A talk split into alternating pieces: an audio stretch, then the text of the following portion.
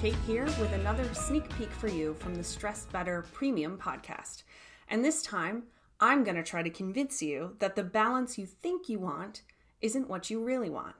What I mean is, when you think about your life having a balanced quality, which is something a lot of people say they strive for or really want, you're probably going about it the wrong way. Harsh, I know, but I think you're going to end up agreeing with me.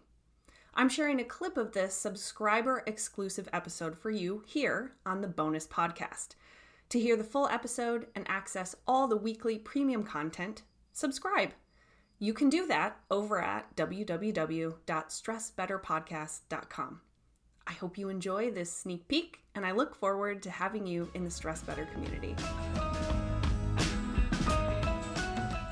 In the same way, we need to define what it is we're looking for in a solution.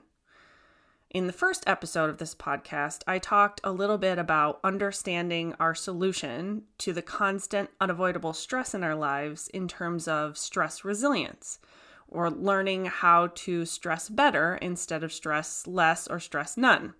That distinction, while it may seem small, is ridiculously key to choosing the right strategies to working with the body and saving yourself from chasing stress relief, which is something that I think we've defined so poorly that it hardly has any meaning anymore at all.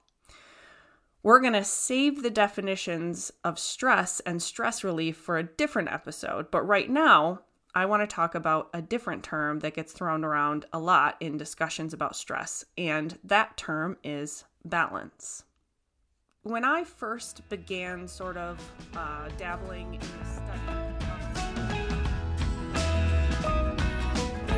Thanks for listening. To listen to the full episode, go to stressbetterpodcast.com and subscribe today. To those of you who have chosen to join the Stress Better community, thank you for supporting our work.